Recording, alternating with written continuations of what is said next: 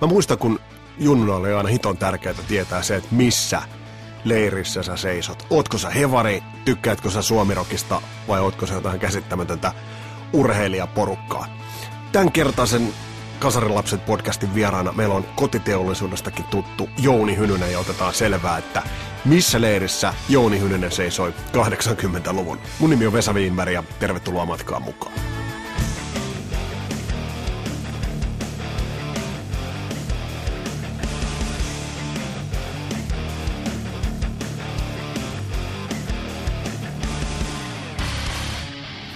Kotiteollisuus oli tullut mulle bändinä tutuksi vuosien saatossa, mutta varsinaisesti Helvetistä itään ja biisin alkuriffi ja tää meininki teki muuhun vaikutuksen. On muuten Kissin War Machineit kuunneltu ja aika nätistä potkii.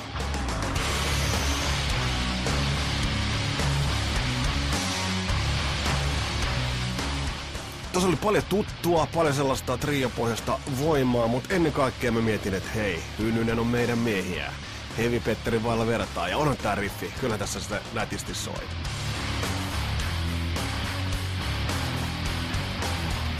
Mutta nyt on aika ottaa selvää, että mikä on Jouni Hynysen musiikillinen tausta. Oliko hän meikäläisiä hevipettereitä vai, vai onko kenties jossain jonkinlaisessa muunlaisessa musiikin parissa, parissa kasvanut. Mutta Jouni Hynnönen, sä oot sanonut, sanonut, että 80-luku oli ihanaa aikaa. Oliko se sitä? Oli, oli. Jos musiikillista ajatellaan, niin muistatko, milloin sulla lamppu syttyi? Tota, kyllä se jostain niin Stray Catsista lähti ihan selkeästi. Et se oli, se oli semmoinen eka, mä olin silloin 10-11 V.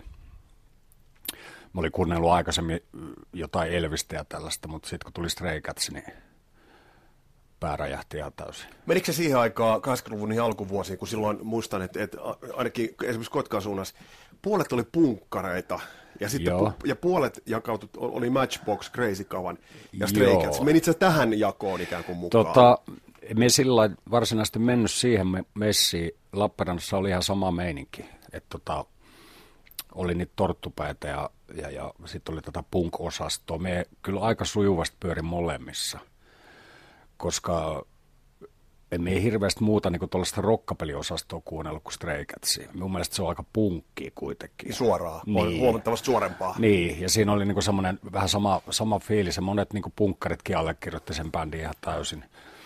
Ja allekirjoittaa yhä, että se, mie en ollut niin tässä jaossa mukana, että sitten myöhemmin, kun tota rupesin kuuntelemaan muutakin, muutakin musaa, että mä kuuntelin ihan niin kuin kaverit katsoi muuta halvekseen, kun tota, ihastuu vaikka jokin Duran Durani tai David Bowen Let's Dance-levy, mikä oli... 83. Mielestä, niin, 83, se oli ihan saatana kova. Sen jälkeen tietysti hommasi kaikki ne aikaisemmatkin. Ja tota, kaveripiiri oli vähän silleen, että mitä, mitä tuo jätkä homma oikein? Kun ne taas rupesi siirtyä jokin heviin mitä mien en voinut kestää yhtään. Niin sulle ei, että sä et mennyt siihen, koska sehän sitten aukesi, jos sen verran nyt muistelee, niin, niin isostihan alkoi tulee. Mä muistan jonkun Rockradion teemailla jostain 83, 84. Silloinhan tuntuu, että kelkka alkoi kääntymään, mutta sä et lähtenyt siitä tähän heavy ei, se, mukaan. se ei kiinnostanut, mutta no, okei, okay, kyllä me jotain Iron Maidenin Number of the Beastia kuuntelin silleen suht sujuvasti vähän aikaa ja, ja tota niin, Sitten mä muistan tällaiset tilanteet, että kaveri, kaveri soitti tällaista bändiä mulle kuin Black Sabbath. Ja tota, mä rupesin nauramaan, kun mun mielestä niin kun se Ossin laulu kuulosti niin naurettavalta, että mä ajattelin, että ei vittu, ei tämä todellista. Toki me on myöhemmin ymmärtänyt sen arvon, mutta niin lähinnä ton kitaroinnin kautta. Öö, mutta joo, tuo heavy-osasto ei kyllä, ei se lähtenyt. Mainitsit Stray Catsin, niin trio, mm. se estetiikka, Joo. Ja se, se tavallaan sanoit, että se punk ja se suoruus. Mm. ja ihan... se, että jätkät näyttää vaaralliselta. Ne oikeasti oli vaarallisen näköisiä. Muistatko muuten siihen aikaan, niin, niin mistä, mistä se musa silloin sun käsiin tuli? Mistä silloin esimerkiksi tuli tietoa? Toki, toki varmasti koulussa ja kavereilta, mutta, mutta siis, että mistä Joo. musaa sai? Mm, no tuossa oli tuossa ytimessä, ytimessä oli tota musiikkifatser. Ja tästä niin kuin äidille kiitos. Se aika aulisti antoi mulle niin kuin sellaista levyostorahaa tai kasetteja me osti silloin aluksi. Me saa eka levysoittimen vasta muistaakseni 83 tai 84, että me oli jo 13-14 V. Ja, ja sen jälkeen tietysti rupesi hommaa sitten vinyylejä. Mutta niin tota, suht, suht ahkera kasetin ostaja olin silloin. Miten sä muistelet sellaista juttua, kun mä oon itse jälkeenpäin miettinyt, että kun nykyjunnut alkaa tutustua musiikkiin, niin ne saa ikään kuin kaiken ja heti. Että heillä mm. on niin kuin heti koko katalogi. Kun mä itse muistelen sitä, sitä niin kuin 80-luvun vuosia, niin sä saatoit saada yhden levyn, ja ennen kuin sä sait vaikka saman bändin seuraavan levyn, niin siinä saattaa mennä vuosi väliin Joo, aikaa. Niin kyllä. Onko, onko siitä ajasta jotain sellaista musiikin kuuntelu estetiikkaa, mitä on jopa ikävä? No, lähinnä ehkä nostalgia mielessä. Että kyllä me niinku dikkaile sitä, että jengi saa nykyisin helposti kaiken. Mikä siinä? Se on niin, ihan ok. Kyllä. Et tota, ö, sellaisena suht kiivana musadikkarina, niin kyllä mekin tykkää niinku käydä jossain niinku Spotifyssa, ainakin silloin kun me ulkomaan reissuilla ja muuta, niin me kuuntele sieltä levyjä. Mutta niin tota, ei se minulta haittaa, että jengi, jengi siellä pyörii ja sitä kautta saa kaiken. Se on ihan alright. Mutta tuntuu, että jotenkin silloin siihen tuli ehkä uppouduttua siihen yksittäiseen, minkä Joo, sä sait käsiin. Siis se oli ihan mieletön, mieletön fiilis tietenkin se, että kaverilta ääniteltiin silleen, että tuli kaksi kasettimankkaa vastakkain. Niin, tota, se on ollut niin pohjalla. joo, joo. että nauhoiteltiin niitä le- kasetteja sille itselle, että helvetin hyvä äänenlauto, joo. Mutta, niin, mutta ei se niin kuin silloin haitannut. Että se tuntui vaan niin kuin helvetin hyvältä, että hei, nyt me saa tämän jutun ja tämän jutun. Ja sitten jos se on oikein hyvä, niin sitten sekä tostaa se itselle. Kyllä, kyllä.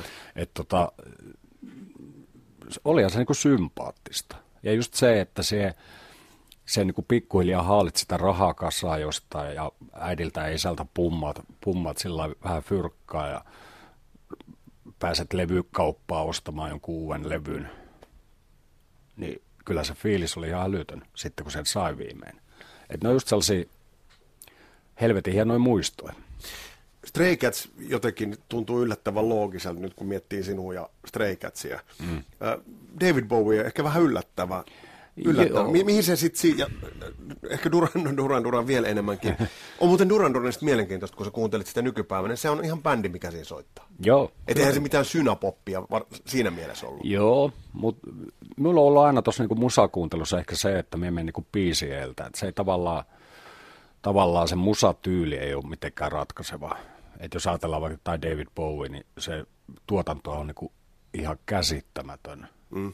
Me en tiedä yhtäkään artisti, joka olisi tehnyt niin helvetin monta hyvää levyä.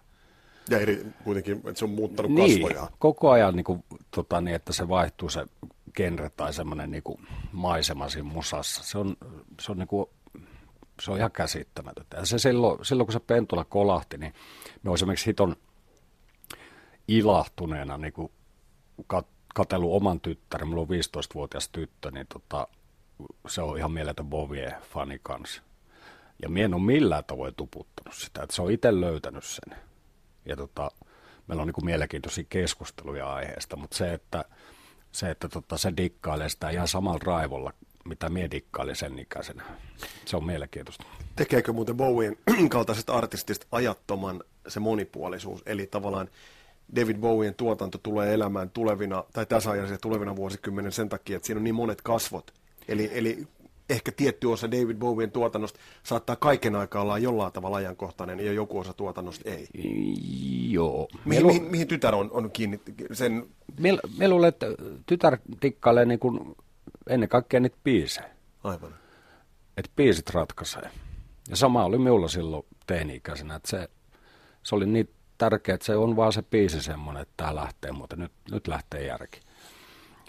Sitten myöhemmin, kun mulla tuli nämä punkkuviot, kun me rupesin dikkailemaan lähinnä ehkä Eppu Normaalin kautta, meillä oli se Eppu Normaali, se oli kans 83, kun me löysin sen. Mikä oli eka Eppu Elävi? Öö, Aku ja köyhät pojat. Joo. Ja sen kun sain käsiin, niin sitten hommasin Agnepop-levyn, eli niiden ekalevyn – ja sitä kautta sitten rupesi tutustua niin punkkiin. Että mitä sitä ottaa punkrahina. Et toki mä olin kavereiden kautta kuullut, että on nämä terveet kädet ja tällaiset näin, et, mutta mä en ollut sillä niin ajatellut sitä, että se kiinnostaisi minulta. Vaikka niin punkkarin porukoissa pyörinkin. Mutta sitten, sitten kun tota, me hyppäsin siihen ja siinä samalla niin kainalos kan, kannoinen Duran Duranit ja tällaiset mukana, että ei se, se ei niin kuin estänyt sitä punkin kuuntelua eikä päinvastoin. Niin tota, se oli kans ihan mieletön maailma. Se, että taju sen sarokitaran voiman, että jumalauta, tätä voi tehdä näin. Ja siinä vaiheessa me rupesin niin itse miettimään, että olisi kiva joskus soittaa, opetella soittaa kitaraa, mutta mä olin niin laiska. Ja mulla oli niin vähän aikaa, kun mä olin uppoutunut tuollaiseen niin urheilumaailmaan, harrastin hiihtoa ja kestävyysjuoksua silloin. Niin ei mulla ollut tavallaan aikaa niin paneutua siihen niin soittohommaan ennen kuin sitten 80-luvun lopulla. Mitä muuten silloin, kun oli urhe, aktiiviurheilija, harrastit sitä, mm. miten silloin, jos ajatellaan, että niin kuin toi, toi punk alkoi imasee muassaan, niin menikö se yksin silloin ihan hyvin? Kun ainakin muistelin itse sitä punk, punk, punk-porukkaa, joka, joka esimerkiksi tuo Kotka Karhula-akseli silloin oli, niin ei se, ei se järi nyt niin urheilu, ei, eivät he Karhulan veikkojen treeneissä käyneet. joo, joo, me tiedä mitä se tarkoittaa. se tarkoittaa niin pussikaljaa. Just sitä, ja sitten ehkä jotain niin kuin, joo. kiinnitysaineita. no sanotaan tälle, että se siinä vaiheessa, kun rupesi keskiolut kiinnostaa, just sitä puukikuuntelun ohella. en tiedä, mikä, mik, miksi ne kulkee aina käsikäissä, mutta se, se on kyllä aika oleellista. Niin tota, ö, kyllä se rupesi vähän sitä urheiluhommaa haittaamaan ja sitten lopulta minun piti lopettaa, me valitsin sen keskiolun. Mä mielestä se oli paljon niin rennompaa toimitusta kuin se, että se juokset 20 kilsan lenkkejä. Jälkeenpäin ihan hy- hyvä valinta. Hei, mit, miten syvällä sinne punk, punk-kuvastoon menit? Mainitsit jo terveet kädet, mainitsit. Mm. Ja sitten kuitenkin mä itse muistan niitä vuosia, että siellä alkoi tulla semmoinen vähän HC, Joo. nopeampi, ja joka sitten taas, ja sen muistan, että Sex Pistols, Nevermind mm. the Bollocks, Eppujen jotkut varhaiset jutut, Ratsia, mm. ja oliko Lama. Joo. Tällaiset oli, jotka silloin tässä tässä punk-porukassa alkoi olla ne nimet, joita silloin luukutettiin. Ja silloin itse vähän niin vieraannuin siitä. Okei. No mulla taas oli, lama oli sille aika kova, että me kuuntelen niitä silloin täällä vieläkin lamanlevyjä. Ne on mun mielestä aika sellaista hyvää melodista punkkia. Mm. Me Ja siinä on myös se rajuus mukana.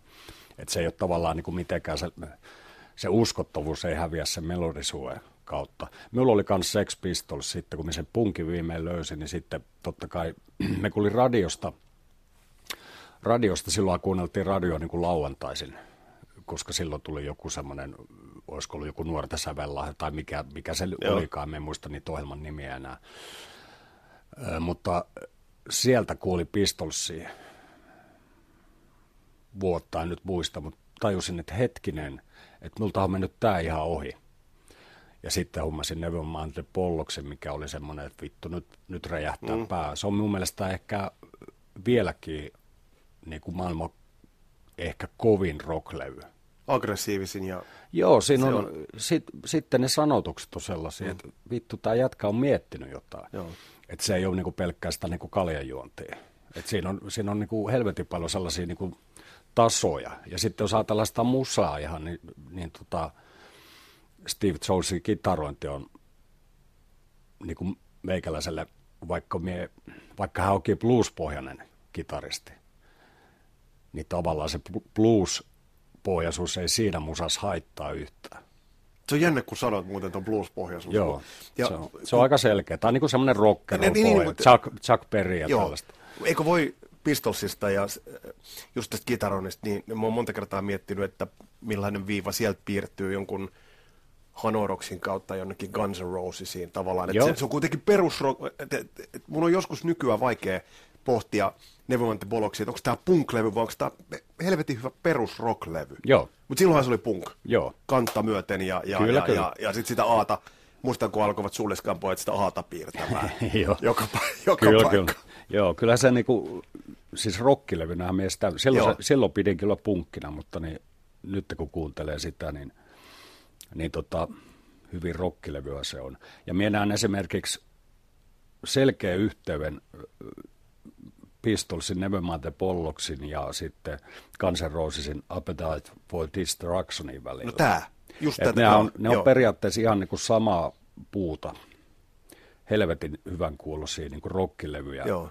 joiden soundimaailma ei ole niin kuin, siis voi, voi pistää nykypäivän ihan kenen kanssa tahansa viivalle, että se soundi on ajaton. Ja se on muuten mielenkiintoista nyt miettiä ajallista eroa, mikä on. Eihän niiden ajallinen ero kuin kymmenen vuotta. Joo, aivan. Siis nyt kun sen ajattelee. Niin, näin on. Ja sitten jos ajattelee just Appetite for Destructionia, niin joku It's So Easy, jossa niin kuin Niin. et, et siinä on semmoinen niin kuin tavallaan, että se, sä voit periaatteessa miettiä sen just nimenomaan, että siinä on se, että Nevermind the Bollocks on kyllä varmasti kuunneltu. Ihan saletista on. Ja se on hyvä juttu. Joo, miten, miten sitten tämä, että edelleen mua kiinnostaa tämä, että, että sulla on ollut kahta kaistaa musas. Mm.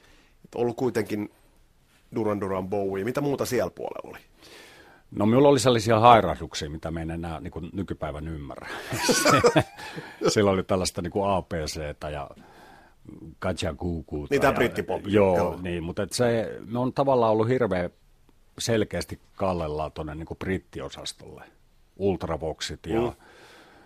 jopa Spandau Ballet kuuntelin jonkun verran. Mm. Mutta se johtui siitä, että ty- tytöt tykkäs siitä musasta Mm. ja sitten itsekin kun dikkaili siinä vähän sivussa, niin tota, sitten saattoi päässä tissi päälle. Niin. Me, meillä Heavy Pettereillähän oli Europeastahan tykättiin sen takia, Hyi että, että, että mimmit tykkäsivät siitä. Tykkäsivät siitä. Meillä oli just tuo, niin kuin äsken sanoin, tuo heviosasto, niin se justiin nuo no isot, isot tukat mm. ja, ja, ja spandexit jalassa, niin se ei, niinku, se ei auennut mulle millään tavoin. Mutta se varmaan johtui myös siitä, että, että mulla on viisi vuotta nuorempi veli, joka dikkaili niitä ihan älyttömästi. Että me tavallaan sain sen annoksen kyllä. niin, mutta, mutta en niin kuin omassa huoneessa voinut laittaa sellaisia levyjä soimaan ihan sen takia, koska ne jätkät näytti niin naurettavilta. Mitä muuten, nyt puhutaan 80-luvun alkupuolelta ja yksi semmoinen, mikä teki itse ainakin suuren vaikutuksen ja tässä Kasarilapsissa ollut haastattelussakin ollut Twist Twist. Mm. Eli kun tuli Perkyntin eka Joo. levy, kun sä mainitsit Stray Catsin, mm. no sitten tulee tietysti Motorhead, Joo. uh, Sex Pistols, mutta sitten muista kun Perkynt tuli, tuli, niin en mä ollut siihen, että se oli ensimmäinen sellainen suomalainen, tai ei- eihän se ollut ensimmäinen, että onhan se ollut paljon niin kuin punkin sanalle tuolla, mutta se oli, se oli aika niin kuin vaikuttava ilmeisesti. Se oli helvetin kova. Mä en tota, ihan päässyt siihen ekalevyyn vielä messiin. Mun serkkupoika, joka asuu Iisalmassa nyt, niin, niin tota, silloin asui Lovisassa ja me monesti vietettiin niin kesiä yhdessä. Ja silloin oli aina monesti niin mukana mm, jotain niin kasetteja tai sitten käytiin yhdessä niin levydivareissa mm. täällä Lappeenrannassa, koska Lovisassa ei ollut mitään sellaisia mm. levyliikkeitä. Ja tota, paljon osteltiin levyjä ja sitä kautta me kuuli Perkynti ekaan. Ja me oli silleen, että okei, tämä on ihan all right, että ei tässä niinku mitään, että meininki on mainio, mutta niin, ei tämä nyt ihan vielä lähe. Mutta sitten kun tuli tokalevy, niin vittu, oli ihan sekaisin sen jälkeen. Et siinä oli niinku kaikki, backseatillä niinku loksahti ihan kaikki mm. kohilleen. Et se oli varmaan just semmoinen sitä aikaa, että silloin rupesi niinku kalja maistumaan, koska se, se, siitä oikeasti siitä musasta tuoksuu semmoinen Mallas. mallas. Ja se, että se, siinä on niinku semmoinen vaara, Joo. mi- mitä minä aina dikkailen, että jos me kuulen jotain tuollaista rockia, niin siinä pitää olla vähän sellaista niinku vaaratunnetta messissä. Se oli helvetin kovaa. Ja kynttiä tuli kuunneltua sitten niinku tosi aktiivisesti niinku muutama vuosi. Samoin kuin joku Backsliders oli helvetin kova, vaikka minä en silloin ehkä ymmärtänyt sitä niiden moottoripyöräjengin mm. ja muita. Sitten me rupesin jälkeenpäin kauhulla lukemaan Sama. näitä bandiitoshommia ja muuta, että singo lammutaan ja sitten lauleja teurastetaan. Kallo sisään, Joo, joo. Teurastetaan perheessä.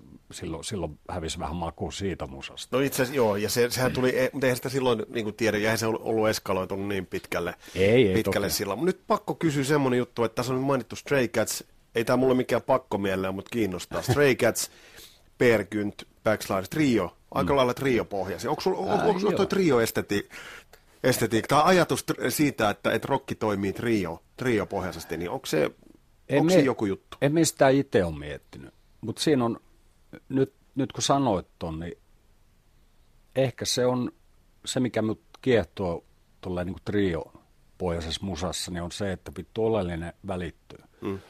Että siinä on kaikki. Siinä ei ole mitään ylimääräistä sellaista, mä en ole ikinä esimerkiksi dikkailu mistään ö, vinguttelusooloista. Mm. Että jopa kitarasoolon pitää olla minun mielestä semmoinen melodisen kuulonen, tyylitajunen. Että jos ajatellaan jotain vaikka metallikan kitarasooloja, niin nehän on vittu mun mielestä ihan hirveet paska. vaikka biisit olisikin hyvin. Mm. Mutta niin kuin trio, trio-pohjalla, kun vetää, kun kaikki vetää sitä perushommaa ja, ja tota, ne soolo, soolojen pitää olla silleen napakoita. Sitten tuli Melrose. Se, se oli myös semmoinen, että vittu, nyt lähtee järki. Että siinä niin kuin tavallaan se kitaristi hoitaa tonttinsa silleen tavallaan ihan niin kuin perusmeiningillä, mutta sinun pitää olla aika helvetin hyvä, että sen saa kuulostamaan hyvälle. Tässä, tässä mulla on ollut haastattelussa ollut Tarotin Sakari Hietala, ja Tarotista aina silloin puhuttiin, että niillä oli ne mielettömät kamat. Mä en itse päässyt keikalla aikoina 86, kun äiti ei päästänyt, vaan 87. oli samalla keikalla oli Tarot ja Melrose Husulan kasinolla. Okay. Kaverit oli katsomassa, ja tästä kiertää tarina, joka pitää Tokelalta jossain vaiheessa kysyä, mutta ensin oli soittanut Tarot. Mm. Sen jälkeen tuli Melrose. Tokela oli tullut lavalle, ja se oli nostanut, nostanut sinne lavalle semmoisen, tiedätkö, perinteisen koulujakkaran. Joo. Siihen piivin kombo eteen, mm. taivuttanut mikin siihen eteen. Joo. Ja Melrose oli puhaltanut pystybasso Jami niillä pulisonkien kanssa, ja yleisö oli ollut takaseinässä. Mel- Melrosen debyyttilevy, onko vähän niin kuin semmoinen, vähän niin kuin siinä mielessä samanlainen kuin Nevermind the Bollocks, koska sehän on niin kuin ikään kuin 50-luvun vaikutteista musaa, mm. ei sitä mieti sellaisena. Siellä Joo. on läskibasso, silti mm. sä kuuntelet hyvää rocklevyä. Joo. Onko se vähän niin kuin, tässä mielessä vähän niin kuin sukulaislevy siinä mielessä, että se irtautuu siinä ajattomassa, että nyt tulee niin monimutkainen ajatus, mitä mä tämän sanon. Eli, eli ta, sä et mieti genreä, vaan sä mietit vaan sitä energiaa ja biisejä. Joo, se on just näin. Et me kuulin Melrosa eka kerran, me muista se hetkä, kun me kuulin, tota, me oli isän, kaa, isän auton kyyvissä. Ja tota, muista vielä, että Simulan tiellä oltiin. Ja tota, radiosta tuli Melrosin Ritslely Beach.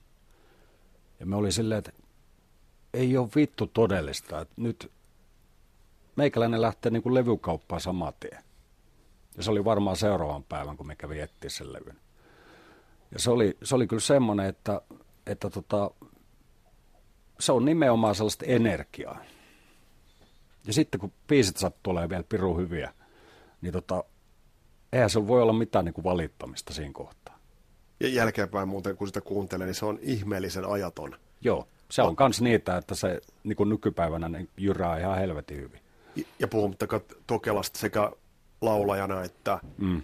Kitaristina ja toki tri, se triomuotoinen bändi. Mutta eikö Tokela ja Melrose vetänyt esimerkiksi ACDC ja muita, että, Joo, että tavallaan on, onhan se niinku rock, rock, nimenomaan leimallisesti rock, eikä niinkään tällä fiftarityylinen. Joo, joo, vaikka se imako olikin hyvin pitkälle sitä 50-lukua, niin. mutta niin se, kyllä sitten niinku kuulet, se kuulet siitä rockia, perusrockia ja sitten se kuulet ö, punkkia.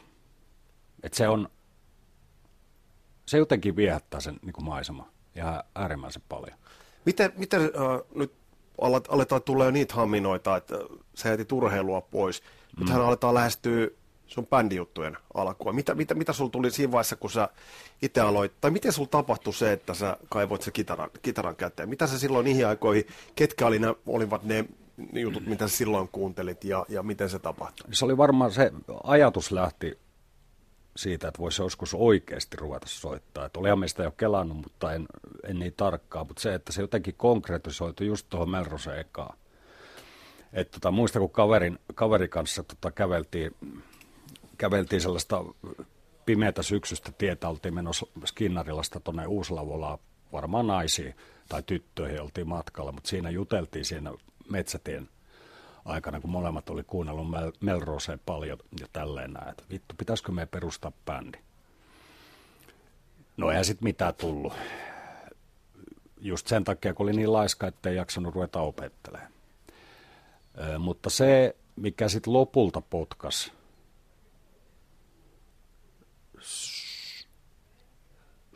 isä oli koko 80-luvun ajan Neuvostoliitossa töissä se kantoi sieltä kaiken maailman soittimia. Sellaisia paskoja mm. kitaroita ja kielet näin. Joo, just sellaiset todella yläällä kielet, että joo. ei niitä oikeasti joo. pysty soittamaan. Pitää hyppiä siinä päällä. joo. joo. Mutta sitten niin tota, sit se toi jossain vaiheessa toi sellaisen suht hyvän akustisen kitara sieltä. Ja, ja tämä on kertonut ehkä monta kertaa, mutta se eka sysäys oli se oli vasta 89 kevät-talve, kun me luin ylioppilaskirjoituksia. Mm. Ja me täysin, että ei mut kiinnosta tämä niin lukeminen yhtään. Et ei todellakaan. Et varsinkin jos me otin niin ruotsin kielioppikirja käteen, niin me vittu nukahin oikeasti. Se oli niin tylsää. Ja se kitara oli siellä nurkassa.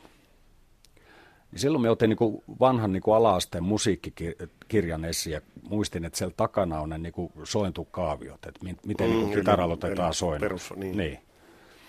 Ja me ajattelin, että nyt, nyt me rupeaa niin kattelemaan näitä. Sitten kun me sain viimeisen kitaran vireeseen, rupesin opettelemaan niitä sointuja. Siinä meni tietysti varmaan viikkokausia, että me sain edes jotain sointukiertoja tehtyä, niin me huomasin se, että, että tota, ei mut se kitarasoiton opettelukaan hirveästi kiinnosta. Mm. Mutta mut kiinnosti biisin teko. Et mun rupesi saman tien pyöriin melodiat päässä, kun me soitin sitä kitaraa, jotain yksinkertaista kiertoa. Niin rupesi saman tien tulee sellaisia niin kuin laulumelodioita. Niin silloin me tajusin, että tämä on mielenkiintoista hommaa. Toinen, toinen välttämättä monilla, jotka voivat olla helvetin hyviä soittajia, niin monillahan toi ei ala tapahtuu ko- koska, joo. vaikka sä oot miten hyvä joo, joo. instrumentin kanssa, mutta Aivan. monillahan toi ei tapahdu nimenomaan joo, koskaan. se oli, mä oon niin jälkeenpäin sitä miettinyt, että se oli, tämä kuulostaa nyt todella omituiselle, mutta se oli vittu joku merkki ylhäältä tai joku lahja, että jätkä se, voisit pärjätä tuolla, miepäs ujuta sinun päähän pari melodiaa. Joku semmoinen musiikin jumala ollut siinä puhaltelemassa, että se korvaa. Että, että jotain, sitä kautta se niin lähti se sillä, että rupesi tajumaan kitarasta jotain ja siitä, että miten voisi tehdä biisejä. Se mainitsit Black Sabbathin kuitenkin. Joo. Niin oliko mitään juttuja tältä, niin kuin, tältä meidän hevipettereiden puolelta, että, jotka, jotka me, meidän niin valitsit, mutta siinä vaiheessa, Joo. kun sä itse aloit soittamaan ja kun on sun riffejä kuunnellut, niin, niin ja se Tony Iommin kuitenkin sellainen selkeä mm. linja, kun kuuntelee sun riffejä, niin se, se on siellä taustalla, mutta oliko, oliko, se kuitenkin sabatti ja se, se niin, menikö se niin kuin etäällä? Se, se ei ollut vielä siinä alkuvaiheessa mitenkään messissä. Me täysin sapaten nerouden vasta niin kuin se oli pitkälle 90-luvun loppuun. Samalla kun me tajusin metallikan vasta niin. silloin. Että, että tavallaan se 80-luku oli kyllä niin puhasta, hevipuhasta aikaa, että pysytteli kaukana siitä jostain syystä. Että kyllä se niin kuin, tavallaan se biisien teko lähti ihan sellaisella niin kuin, enemmänkin juiseosastolla mikä on vieläkin minulla hyvin selkeä. Tuleeko Juusi enemmän lyriikkapuolelta? Öö, Vai myös se, ihan se, pa- koko paketti? Se on se koko paketti, mikä rupesi kiinnostaa. Että meillä niin löysin Juisen, Juisen vasta, tota, se oli 80-luvun puolivälin jälkeen kuitenkin. Että minulla oli se Eppu Normaali ollut siellä. Mutta niin tota, me en oikein Juisesta tajunnut mitään. Totta kai me oli kuullut jotain biisejä, mutta me en niin pitänyt sitä niin kummosena. Mutta sitten tuli toi yölentolevy, olisiko se ollut 87 vai 6, niin tota, me jotenkin niin lukkiuduin siihen levyyn ihan helvetissä. Aika monet teki muuten niin. Se jotenkin teki. Ja se, se oli hirveä hitti se levy. Mm.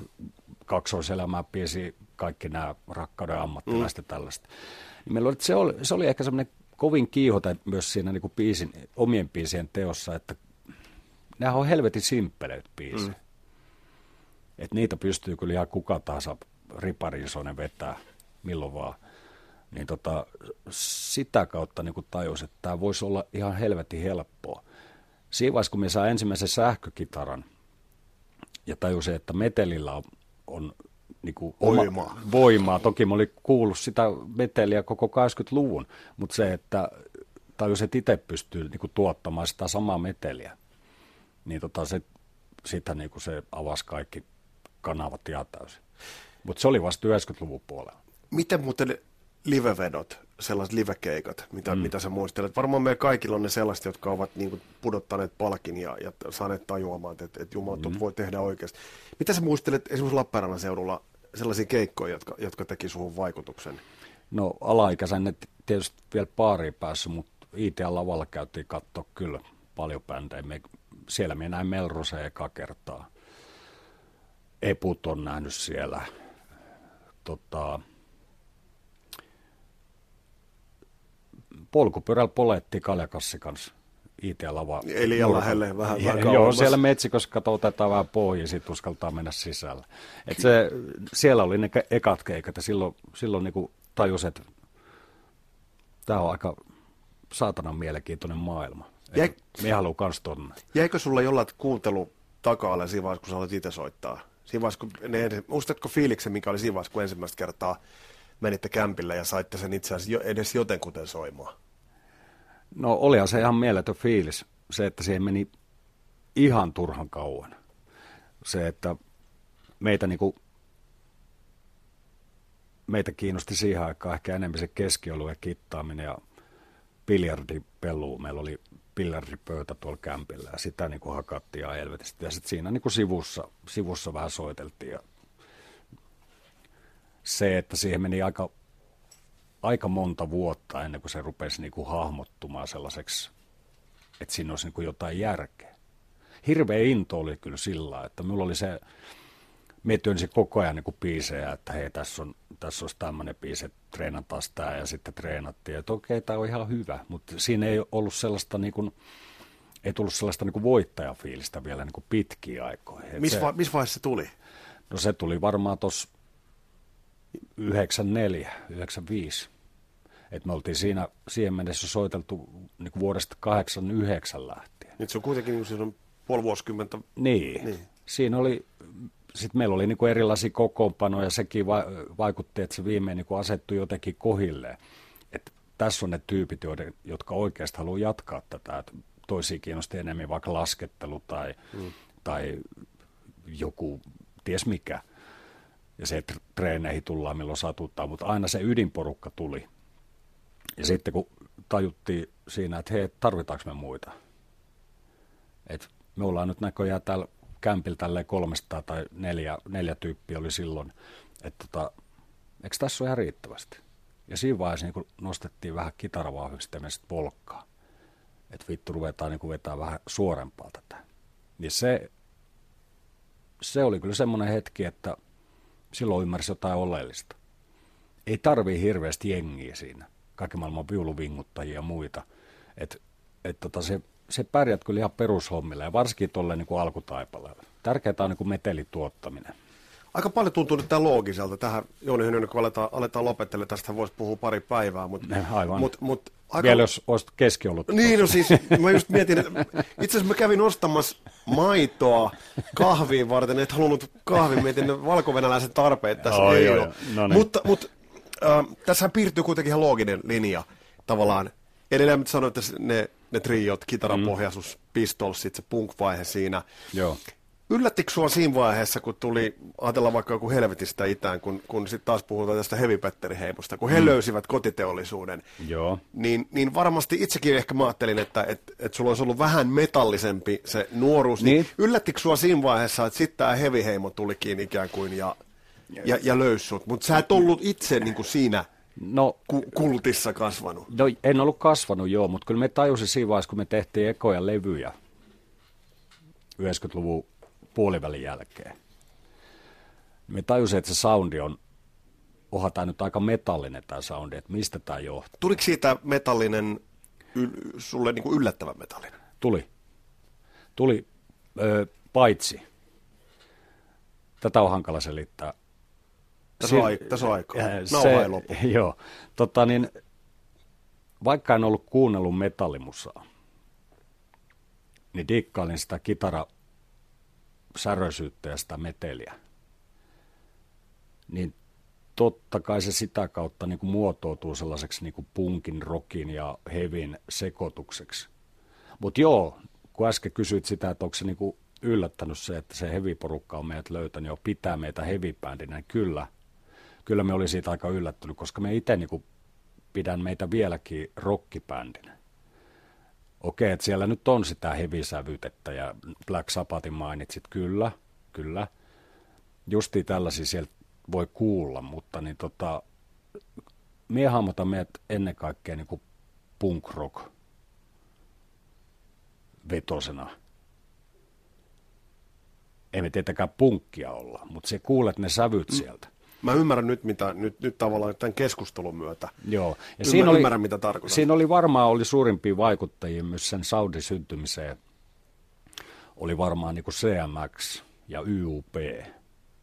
Että tällaisia 90-luvun johtavia suomipändejä. Että tota, tavallaan ne näytti vähän sitä tietä, että tätä voi tehdä näin myös.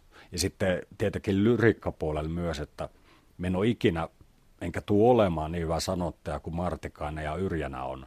Mutta se, että ne oli helvetinmoisia esikuvia, että hei, rokki voi tehdä myös silleen niin kuin tolla tavoin, tolleen niin kuin helvetin älykkäästi. Niin tavallaan se, mitä me yritän yhdistää, on just se Juisen helppous ja vaikka Yrjänän vaikeus. Et jos ne saisi jotenkin toimia kimpassa, niin se, on, se olisi aika helvetin, helvetin nastaa, mutta opiskelut jatkuvat.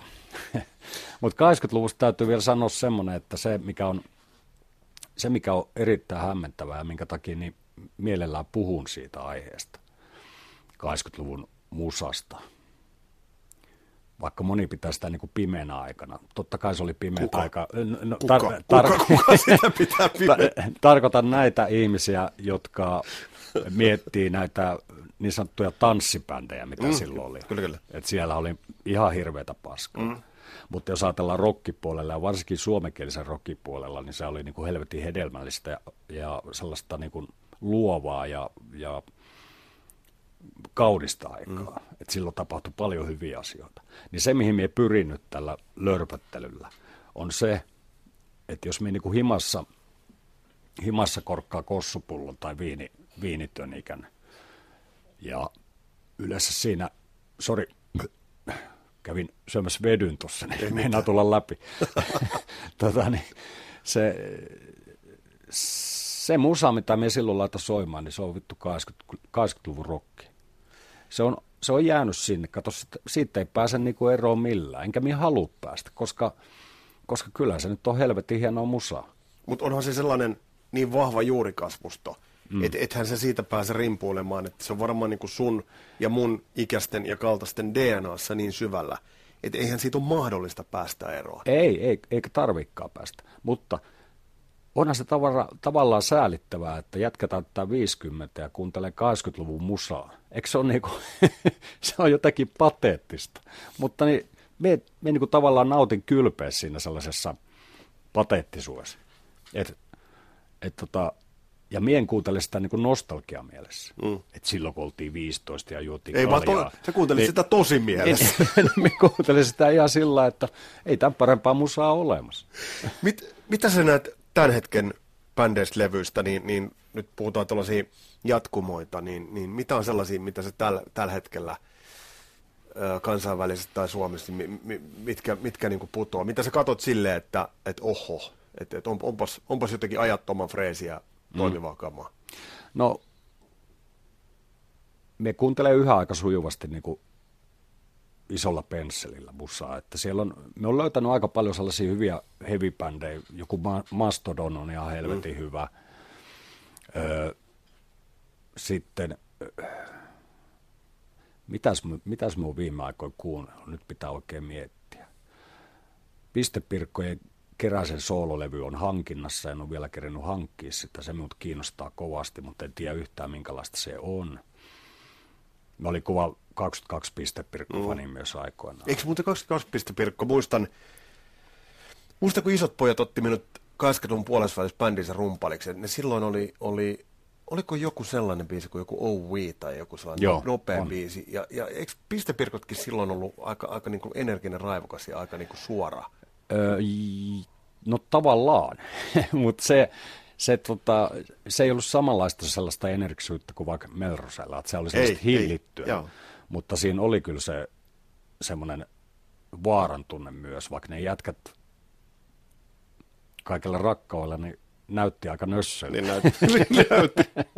mutta mutta niin nythän he ovat hyvinkin uskottavan näköisiä vanhoja herrasmiehiä, mutta Mutta niin, kyllä siinä, siinä oli jotain sellaista, sitä samaa niin kuin äsken toitotin sitä vaaran tunnetta. Tuosta bändistä ei ikinä tiedä, mitä tapahtuu lavalla. Että ne voi heittää ihan järjettömän hyvä keikan tai sitten ihan paskan. Et me on ollut kerran todistamassa niin kuin tuolla, tuolla Kouvola Sipparissa.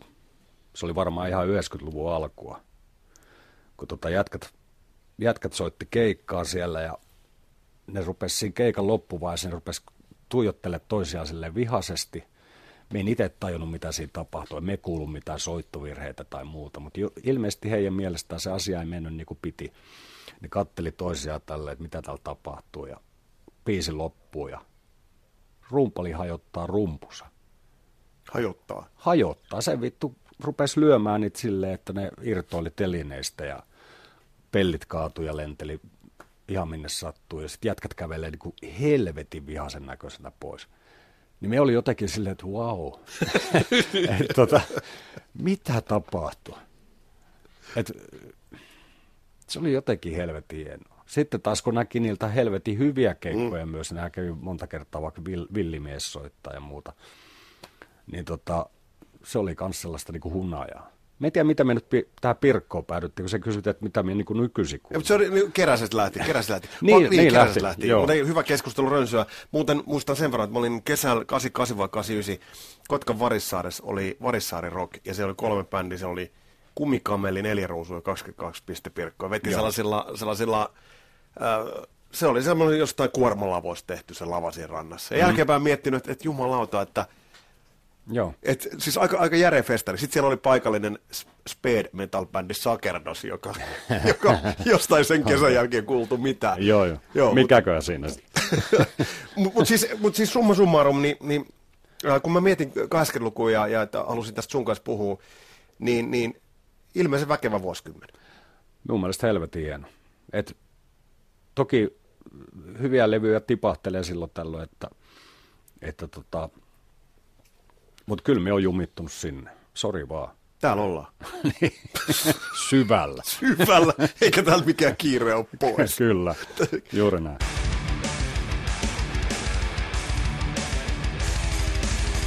Näin totesi Kasarilasten tämänkertainen vieras Jouni Hynynen. Ja kiitokset Jounille vierailusta. Käykää tsekkaamassa Maanalainen armeija, uusi bändi, minkä kanssa tekee erittäin erittäin laadukasta ja mielenkiintoista musiikkia. Äh, Tämä oli tämänkertainen Kasarin lapset. Ensi jaksossa ihan jotain muuta. Se Ossi Osborne-käsittely siirtyi jälleen kerran. Täytyy nyt tehdä nopeasti se ennen kuin mies kupsahtaa. David Lee Roth painaa loistavassa tikissä tällä hetkellä kissilämpärinä ja, ja mielenkiintoisia settejä tekee kuitenkin. Eli vaihtelee tota noin 40 minuutin mittaista settiä ja aika freesin, freesissä kondiksessa toisin kuin Kiss itse. Mutta hei, Kasarilapset oli tällä kertaa tässä. Kiva kun olit kuulolla. Palataan astialle. Moro!